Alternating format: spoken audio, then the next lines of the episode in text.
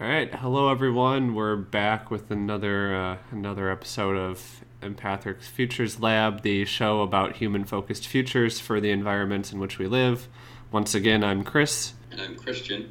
and uh, so this is the first time that we've had an episode in a few weeks. Uh, Christian's been really busy. I was in Asia, and then Thanksgiving happened, and uh, I think it's nice to kind of finally get back into the swing of things, even if we maybe start a little slowly. And hopefully, we don't have too many breaks from here on out. Maybe one around Christmas time. We'll see. Yeah, maybe for a week, but things are slowing down for me finally. Yeah, yeah. You guys, you guys did a really good job. Um, just an update. So Christian and we pulled in uh, a grad student at U of I, Coulter. Uh, we might have him on the show soon. Uh, and then Robert, who we've had on the show in the past, did a really good job of pulling together our installation uh, while I was in Asia.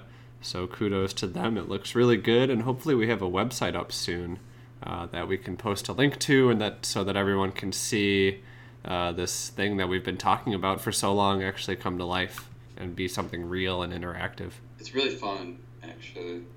Yeah, it looks really fun. I think. The, Surprisingly, it's most fun as an aquarium.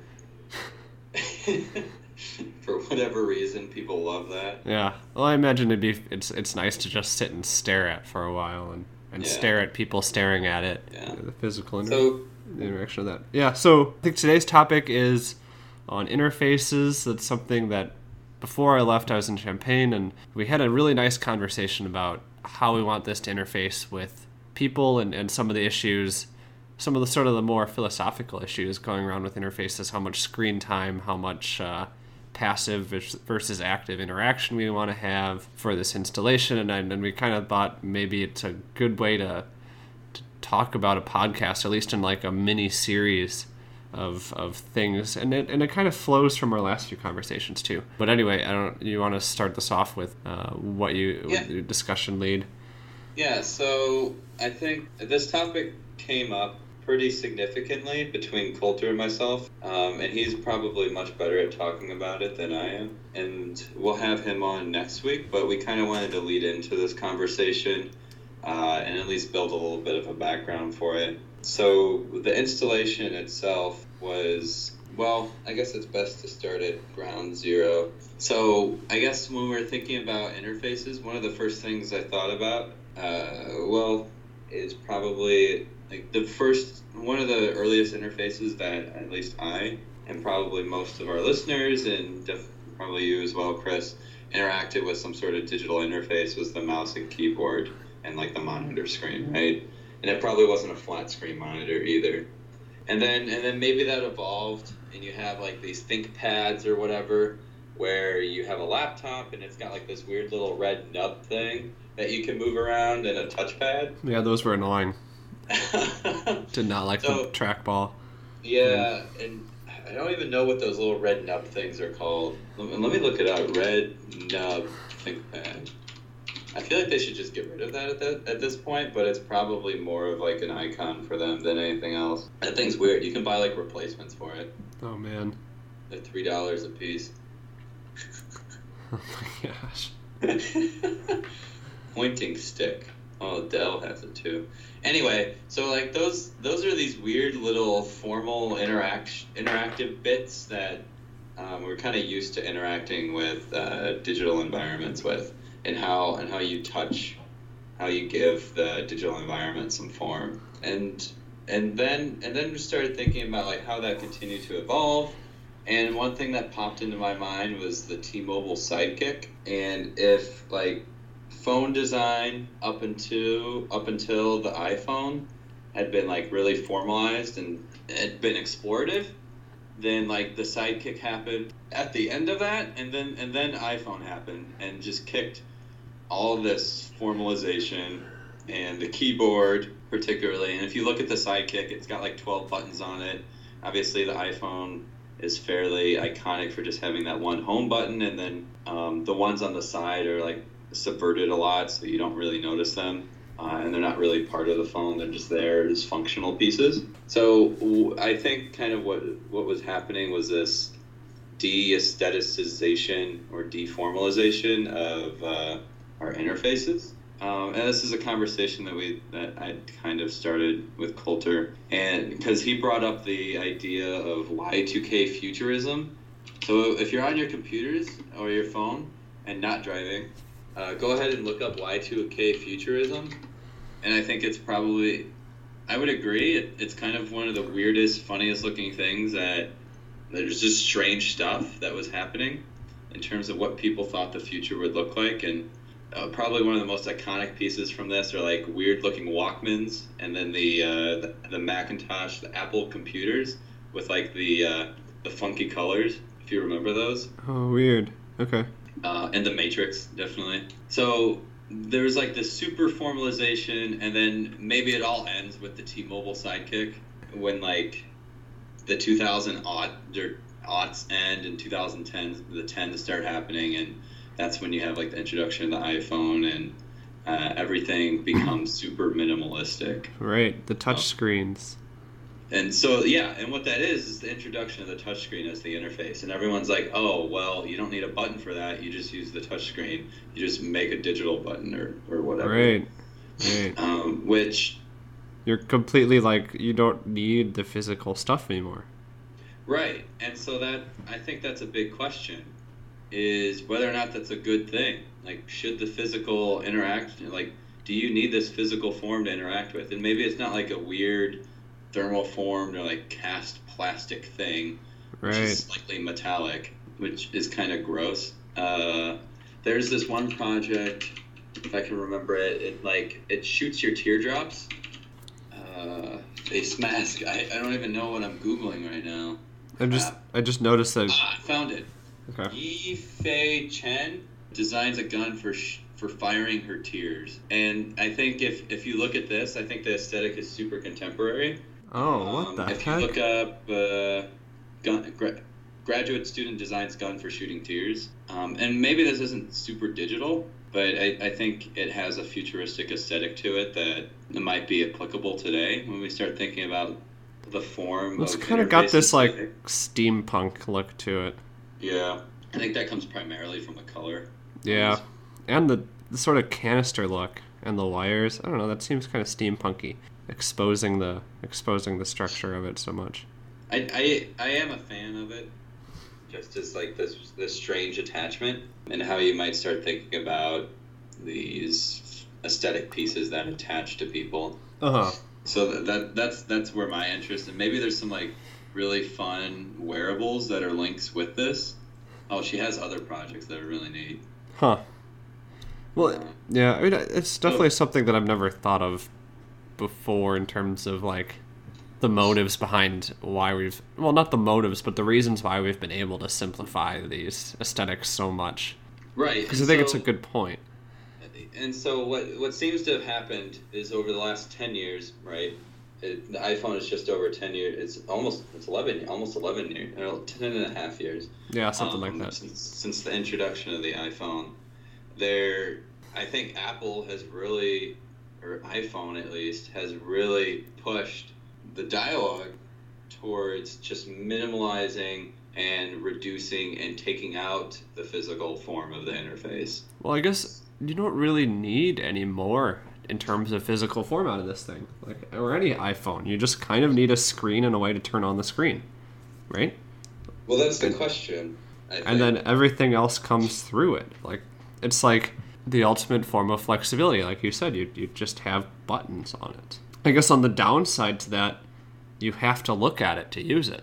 Right. So that's that's like like I, I think there's an economic decision there. It makes a lot of sense. It allows you to simplify devices. Right.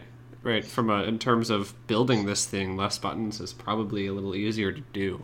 and there's less. Cause yeah, I had an HTC phone during college, and one of the buttons broke, and it was almost useless after that because I couldn't turn on the screen. uh, it was really obnoxious. I, I, that phone was like four years old, so uh, I got a lot out of it. But yeah, so buttons break, digital and screens. I guess if the screen breaks, you're completely screwed. So you have more than just a one button problem. But yeah, I, along that same lines, I find really funny like the all-in-one computers, where it's just a screen, but your phone is essentially the same thing. Yeah, it's just a really big phone. but they still they still brand these computers as all-in-one computers instead of like giant phone. Well, yeah. I mean, at this point, I think computer is more about the operating system than it is about the than it is about what it looks like. I don't know. yeah, I, Uh, would, I would agree with that. but I, I remember in high school, I used to know people who could text one-handed with their hand in their pocket during class. Uh, Wait, how would they know the text that they're getting? well, you you like look out, read the text real quick, then you stick your phone back in your pocket and you just text, right? Because you had you did the you did the number thing, right? Where you had like A B C on the on Right. one, right, or seven or whatever uh, on one, and then you you go from there. And because of how tactile it was, you could text without looking. And I and I don't think I ever got exactly to that point, but I could get some messages out without looking, and and you know you get this kind of muscle memory that you don't really have with uh, the non-physical keyboard, with the digital keyboard. So it's definitely true. You have to know where things are, and you have to look at your screen. I never, never really intellectual like articulated that before.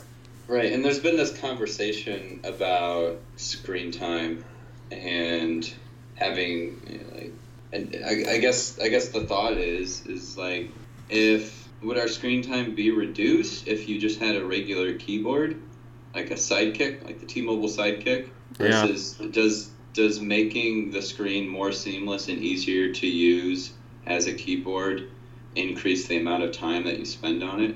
I think it probably depends on the interaction that you're trying to have with it. If it's just purely texting, but I guess it's not I don't know because you you have to you're like you're still using your phone whether you're looking at it or not, right? Yeah. unless you're just like pushing buttons. I don't know maybe like suppose you're uh, going to the one of these like amazon stores and you like push a button to let you in to like activate the app on your phone as opposed to like opening an app and saying you're in the store. You have to like push a button or something but even then then you have to have this dedicated button just to that one app right? So i don't know. I i think that's the great thing about having this all be digital is these buttons are remappable depending on what app you have open. But you can't do that with a physical button because you have to dedicate that button to an app or you have to have a different app open when you use that button and then you have to look at your phone anyway to open up different apps. Right. Or So- you you let this go completely to like voice interface or something like that. Right, and that, that brings up the other question where you where you had posted a number of things about um, uh, alternative ways to interface, which were more more than just using your thumbs. Right. I think I, th- I think is is how I would describe them. So these aren't like voice related things, and they're maybe they're trying to question what the next type of interface Right. is. Well, I think this like this Gestural. this hyper surface thing is really fascinating. I think their videos are ridiculous. I haven't actually watched the videos. I think I was. Watch the video. It's absolutely. This guy just sits in a DeLorean for like three minutes looking at you. Really? Oh, I watched. I think I watched the initial video where they were talking about why they're doing it, but I never like looked at any of the hype videos. So uh, yeah, maybe that's the one. But then this like strange looking, slightly European guy just sits in a DeLorean, just like staring at it. I want if if you oh shoot, we have to include the link. No, All right. gonna- right, we'll include the link. include the link and go to like 153, and he just like touches the DeLorean that has some red light on it, and he just stares at it, and it's really funny. Oh, I think I did see that, and then the door opens. yeah. Yeah, okay, I did see that. It's just like he's just staring at it, like it's. I think there's some inherent like proud of what there's like some inherent security issue with that where like if you could just walk up Oh, and touch the car the door opens but i think the idea of it being Oh, more of like uh you're you're you're touching something to open to like create some interaction is really nice I, or like I touching agree. any sort of surface is really nice I'm inclined to think they figured out absolutely none of this. really I don't know. It seems like their hype video they haven't. It doesn't seem like they've designed anything. well they've uh, supposedly designed just an every surface right isn't that the idea Yeah, my in my experience, that just means that you haven't gotten anything done yet. Yeah. Well, I think I think the whole way this works is that basically you like you you put a sensor on a table and then and then it reads the vibrations somehow through like some AI that is trained to know the difference between various vibrations on a surface. but so I, maybe there's really not much of a physical form to that. So maybe there's really not much to show. But I, I don't know if I'll really understand if it works or not until you actually see someone trying to, to put a gesture onto something that normally wouldn't have anything related to it. I think. Um, well, this could work because the next one you sent was called Knocki, and it's essentially like the same thing. It's the same except thing. It's this, it's this hockey puck that you stick on things. Right, but I think it's like the simple version of, of hypersurface. I think Yeah. Knocki is more like it seems like you're just knocking on a table, and and hypersurface is supposedly it could probably read every and every sort of gesture, like if you're spreading your hand across something or Right. wiping your hand or finger or whatever across some surface. The Knocki is is maybe it's the bridge between the clapper and hypersurface. Yeah, I think. but I think yeah, the benefit of this is you don't have to be looking at a screen to use it. You just kind of have to set some like some pattern that Right, And all and of I a sudden definitely you're think there's a trend to that. yeah Um, but maybe you spend more time figuring out all your different patterns and gestures on the screen anyway. That doesn't even. Well, I think you'd have to have some sort of like you'd have to have some sort of key or some sort of legend to what your patterns mean for a while until you internalize them, Yeah. right? And then all of a sudden you know them and you can it becomes second nature. And I think it'd be one of those things where like if you used it for too long, eventually you like you feel kind of empty without it because you're like I want to turn up the volume of my music, but I have to tell Google to do that. I can't just wipe on my wall. And It'd be kind of strange. I think there could be a connection that you establish that. I agree. I think it could be kind of fun. I, Yeah, because then all of a sudden you're like really like physically interacting with your house. Maybe it's a little more intimate to like touch your house to control it. You know, speaking of which, um, that uh, last year, last winter, we did the uh, the fairy tales competition. Our Right. submission was like these weird intelligent spheres that go around your house and do things. Right. Um, if you look up Sphero, Sphero robots, I actually got one of these, Okay. and it's basically like if you co- conglomerated these into uh, go to Sphero Bolt. Sphero. Conglomerate these into like a grouping. This is Oh, essentially. yeah. oh, okay. It's like rolls around. Yeah, yeah, I'm really excited for it. But they're not very intelligent. That's the thing. Well, it looks like you like remote control this thing. Yeah, you remote control it, and you can like control the LED matrix and stuff. Oh. But I'm really excited to play, like, have my guinea pig interact with this thing and see what happens. I think it'd be more fun with like a cat. Well, that's definitely true. Okay. It's probably a good thing.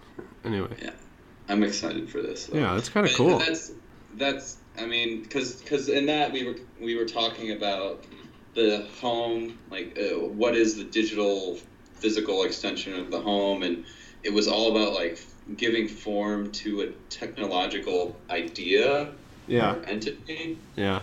And I don't know, is that even a valid direction? Right. Do you not need form? You just need some gestural thing or or Right. some. So when we're talking about interaction, and you bring up all these neat things like the conductive paint, which I think is really nice, and that can definitely have form. Like you can put that on any form, right? Right. But then it's not itself what's formal. It's you're just adopting the form of something else, which I think is what makes it so interesting. Is you don't have to give it itself a shape. You just put it on a wall. Well, I guess the question is: Is there value in giving these things shapes? Yeah. I don't I know. think as an architect, you kind of have to answer that question. I, I don't know. I think we go back to this. So, did you see that Nike House of Innovation in New York? Um, Yes. th- did Yeah, you watch that the was- video? Yeah. The video is cool. Like you, you basically use your phone to interact with the space. I think I watched. It was just one video. It's right? just one video, and this lady's basically getting a tour, and, and they're like, okay, so if you come in, you don't want to talk to any of the employees, you just you just pick stuff on your phone and you send it to a locker, and then if you get there and it fits, you can just check out on your phone and walk out.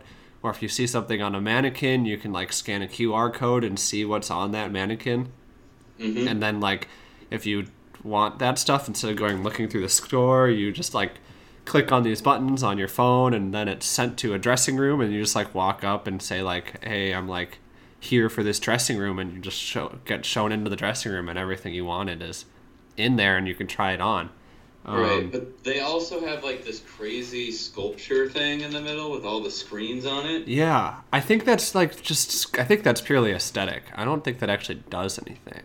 Maybe it's where they mounted their sensor or server or whatever, but they had one of those in Shanghai too. It was really cool. Um, Well, that would be the thing. it's it's like it's it's sculptural. I don't I don't know if it's super functional. Well, that, that would be a thing. Like, what if it did actually function as something? But I guess my point is, you have all these interactions. I mean, they're not they're not in the same vein as this gestural thing that we were talking about, Right. but or or this Amazon Go store or the Amazon Four Star store or whatever, where they're like just tracking you with computer vision. It's all. I think you're right in the sense that do you, you don't. There's no inherent form to any of this. It's just like you're there and you're in, you're interacting with whatever form is in this space, and they're picking up on these interactions sort of naturally. The, the thing that's really weird to me is that the digital interaction and the form of the space are still completely separate. It's it's yeah.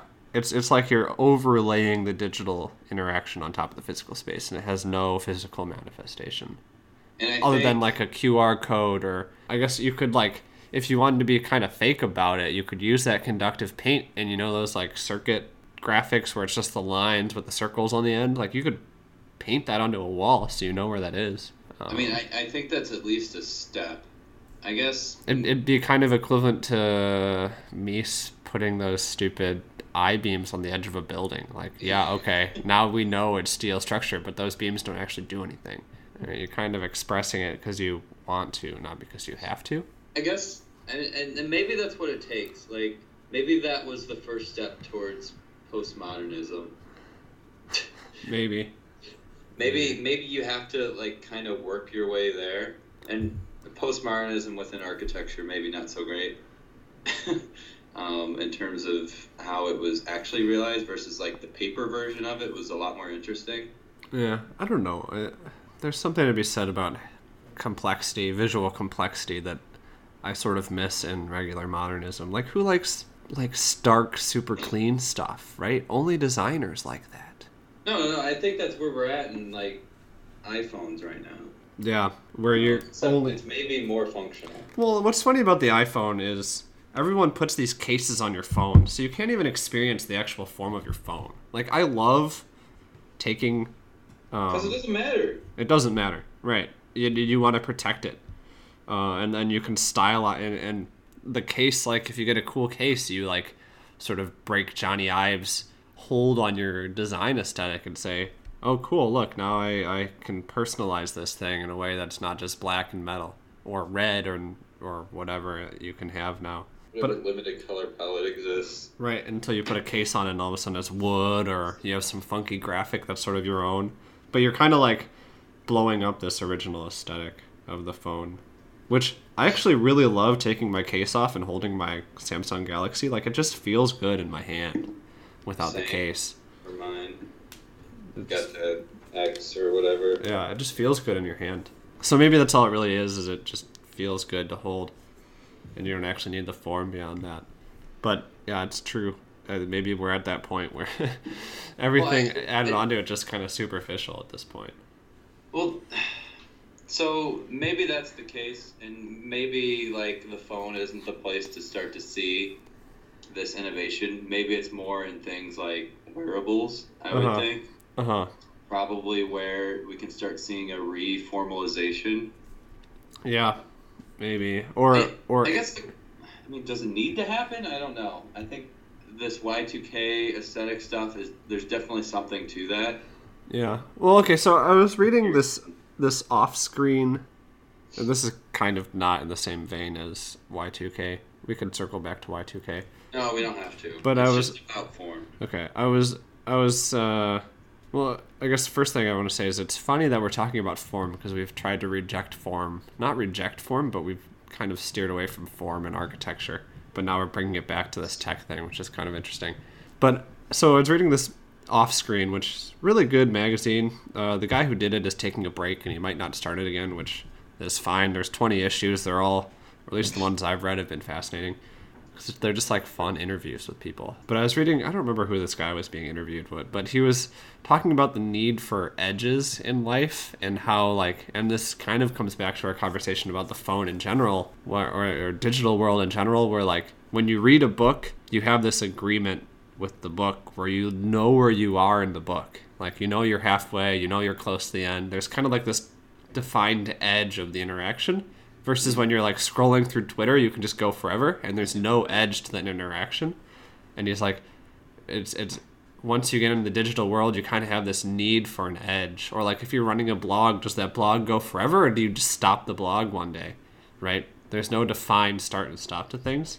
So I'm wondering if like that sort of where we need to go with this, right? Because like Amazon, you know your you kind of know your edges when you step into the store, you start up the app, and you say, "Okay, I'm here," and when you leave, you're like crossing some threshold, and that's when you pay. I wonder if like if you pick something up on a shelf at an Amazon store and you put it back, does it recognize that you took it out of your cart and put it back? Like if you walked around the store for it with it for an hour, that'd be kind of weird. If it, hopefully it does. But like you have these edges, like I don't know if you just need to like paint a line on the floor and says now you're entering this zone where we're tracking like you. bound. It's it's bounds, right? Right. To and that's that's what form does. It, it gives us the bounds. It tells us what it it, it shows us that, and whether it's a, paint, uh, uh, we'll call it aesthetic, right? Right. And because like it could be something that's painted on the ground. It could be um, a physical thing Right. Because otherwise it's ubiquitous. as a form. But it it, it, it, it it might be safe to say that the digital realm is beyond our comprehension in terms of its scale and vastness. Oh yeah, I think that's fair. I think that's definitely fair to say. So maybe maybe that form or that bounds that you're talking about, this edge, actually is what grounds it for us as as people. Right. Right. Maybe, so maybe it is super necessary. Yeah. Well, okay, I guess if we really kind of dig into the definition of interface too, that's kind of what the definition of interface is. is it's sort of this boundary point where two things meet. So uh, maybe we've kind of just worked our way back to that. Probably, but like the phone itself at this point is almost like the the, the interface and, and the way the there's almost too many interactions that you can have with your phone. well, yeah, the phone's kind of this universal key, right? Because you can literally pull anything up on it. You it, you can pull up any app on your phone.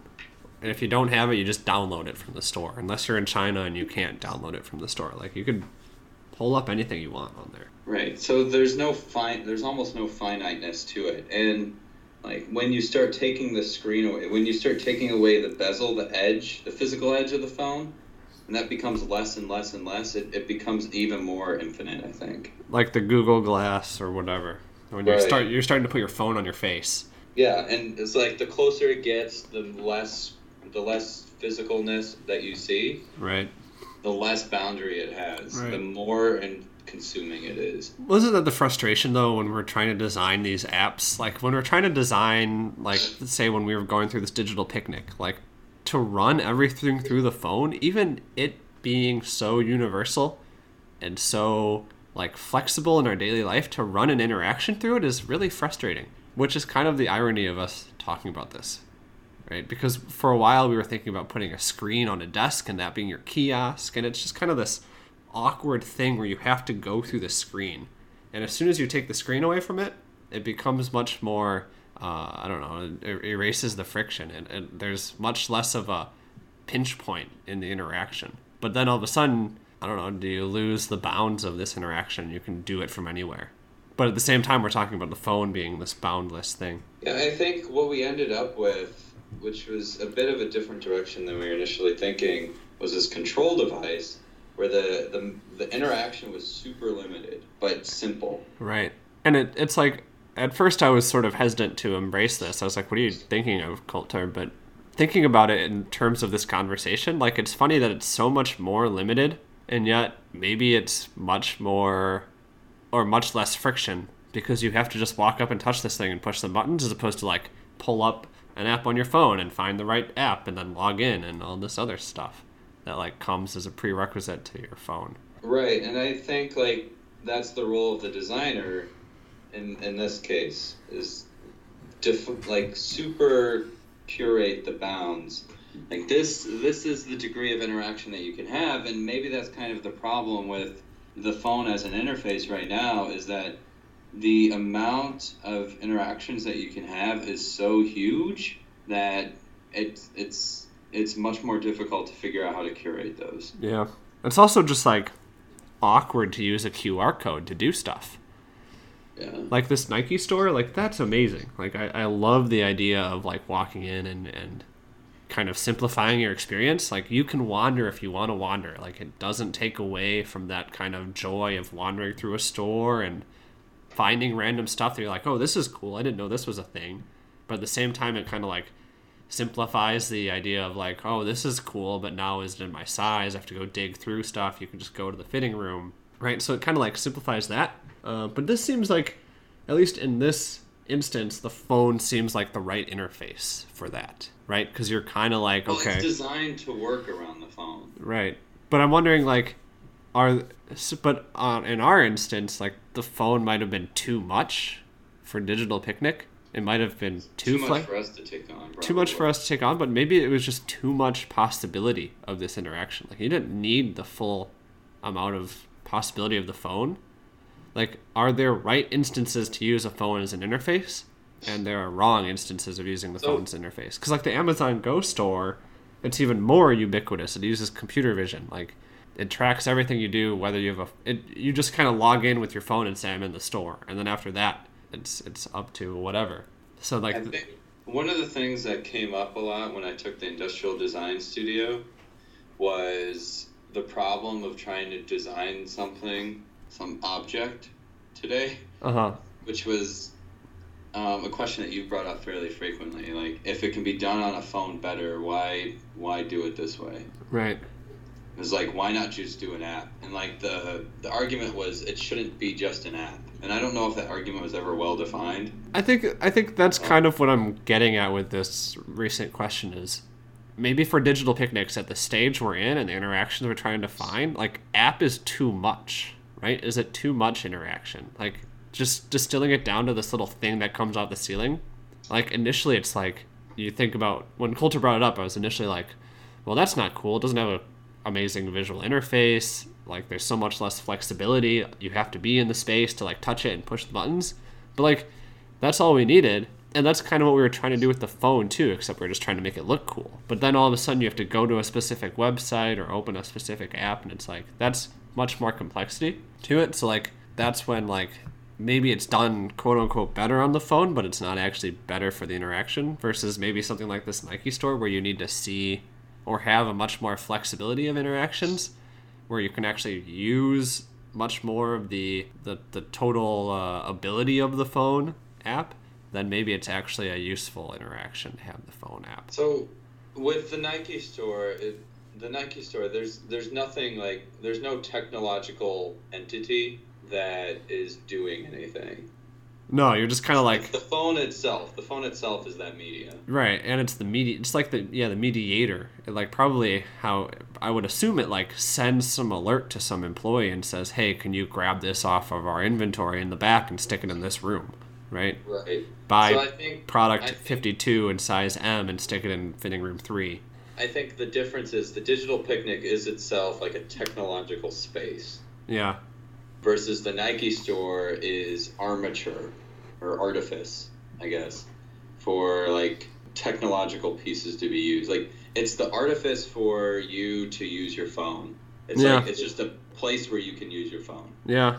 That's true. I mean maybe maybe you're right. I think that's like a vastly different Yeah. paradigm or whatever word you want to use. And I, and I guess you're right to the extent that it was also designed around the phone and they they've spent a lot of time making this as seamless of an interaction as possible. So maybe like them doing a really good job or me seeing this as like a really good use of a phone is them doing a really good job as designers. So I guess you could spin it that way too. But yeah, armature for digital phone interaction. I think that's a good point. I think. Let me think. Does that? Do we? I think we can dig into authenticity next week. Yeah. Yeah. Well, I'm I sure don't know how long we've been. Maybe about forty minutes. just under 40 minutes. I'm sure when we edit out some of this, it'll cut cut down again a little bit. But I I think that there like next week. I think we'll dig into horror a bit, and authenticity. Okay. So I think we can definitely continue this conversation. I don't know if you had anything else you wanted to Well, add. I think what I, I guess what I want to add is we've we've kind of talked about these. Uh, we never really came to a consensus on anything, and I think that's just because it's a really hard question to answer, and it, there's a lot of moving parts here. But at some point, someone's going to solve this, and it's going to, or at least come closer to solving this, and it's going to make someone really rich. I think, or or some company. But I, I'm Right. I'm excited about that sort of future because I just. I, there's something so cool about having this seamless interaction where like yes maybe you need a screen or no maybe you don't need a screen. So there's something really cool about that but there's also some sort of like i don't know inherent wariness of something like amazon's go store where computer vision is the thing that's tracking you and keeping track like then all of a sudden you're keeping track of all your movement in the store like it's kind of freaky. Yeah, so like when you talk about computer vision, it's this like it's this it's like i don't, I don't know how it works what's the exactly word I'm looking for? Uh, where you where you're like a spy. What's the Oh. Spy. i don't know but it's kind of dystopic Well, it's it's this thing that kind of hides in the background, right? Uh-huh. Um, and it, it doesn't have a physical realization. And I guess my question is, is if you gave this computer vision technology a physical reality within the store, if that starts to take away that feeling. Oh, that might be true because then you know if you're being watched or you know if you're interacting with it, as opposed to like assuming that you're always interacting with it. Maybe that's what's so nice about this Nike Store phone app thing is like you know it's there when it's there Yeah. versus Well, it's because you, it's your phone. Like it only works if you're using your phone. yeah if you if they like give you some device when you walk in it wouldn't work as well. Yeah, that's definitely true. Or if they were like tracking your footsteps around the store, that'd be kind of weird too. Or if you like and they're just not telling you. Could be. it. Or if you like walk up to some mannequin and there's a screen built into every mannequin, that doesn't work as well either. You have to have like a mobile, like a mobile phone is it works pretty well for that. Yeah, and I would say like maybe the mobile phone right now is at its height. I don't know if it's going to get a whole lot better. Like you can make it fold or whatever, but that seems kind of pointless. Yeah. Well, what if the mobile phone incorporates some of this gestural stuff? Like, what if the back is for gestures? That'd be cool. Like, like you had a hyper surface on the back of your phone. So all of a sudden you're like tapping on your phone to like turn on your lights when you walk home. Like you, could, think I. Yeah, yeah, that's not bad. That would be awesome. Because then you're just like walk in, you don't have to turn on your screen, you don't have to open your app, you don't have to yell at Google. You're just like you walk in and you just kind of like tap your back of your phone in some pattern, and all of a sudden your living room light turns on. You can charge through the back of your phone right now, so I feel like that would be reasonable. Yeah, and then you can like swipe your fingers up and down on the back of it to like turn on the, turn the music up and down. Right, but I guess I, I just see the phone as it is right now as a formal thing is so boring. It is. That's why I got an iPhone because everything else is the same at this point, yeah, but and it, just functions a little better. I, um, yeah. I, we've spent so much time talking about how form doesn't matter in architecture. I'm like hesitant to like turn around and say, "Oh, it matters for it matters for digital design." It's a little hypocritical. No, I don't think that form doesn't matter in architecture. I think that the way we rationalize form is crap Okay. in architecture Okay. most of the time. All right. I, I would say like the form of space can be pretty important, but the way in which it's rationalized is, a lot of the time is just dumb. Okay. I guess I could get behind that. That's maybe a better way of putting it. All right. One other thing, and this is completely irrelevant. Did you see that post I posted, uh, that ArchDaily post I put on our Slack channel recently? And they're talking about like beauty matters to people or whatever. Where in general, I don't remember where. I, yeah, it might have been in general, the general channel. But they were talking about like how someone did some research that like beauty is actually, or I don't know if it was, it might not have been ArchDaily. It was some architecture site. But they're talking about how beauty is actually like good for you, and viewing beauty makes you happier. So therefore, it's okay that things are just beautiful. Um, and I was like, I really like that rationalization on one hand, because it's good to know that viewing beautiful things makes people happy. But on the other hand, like if you kind of pervert that, all it is is an excuse to do whatever you want because you think it's beautiful. And and and we've already kind of gotten to this point where we're doing that, right? Like there's this minimalist movement, but there's I think studies that show that like uh, visual complexity and some of these like old style cornices that go on columns and things like that are actually more beautiful to the eye or more attractive to the eye. So Mhm. uh, I don't know. It's a mixed bag to me. I think on one hand, it's like kind of validates the use of art and architecture, and on the other hand, it just completely can be perverted into do what you want. It's pretty. Yeah. To be fair, this this article is only like four sentences long. It is. It is. It doesn't go into any detail, but that's kind of what I got out of it. There's also a video. Maybe we should link this too. Yeah, we can link that at the end. All right. Yeah. Uh, wrap Well, it. we shall continue this conversation Yeah. as to figure out what exactly we're talking about. Yeah. Definitely. okay. Uh, good chat. Good We did a morning record today. Yeah, I know. I need to get ready for work now. All right. Thanks for listening, everyone. Uh, appreciate it. Uh, if you like us, rate us on iTunes or wherever you're listening to us. We would appreciate that. And we'll be back in your ears shortly. Yeah. Next uh, Sunday, maybe some Saturday, Sunday. Yeah, Well, yeah, yeah. and then I'll and then I'll have to edit it. So early next week. We'll see you then. Yep.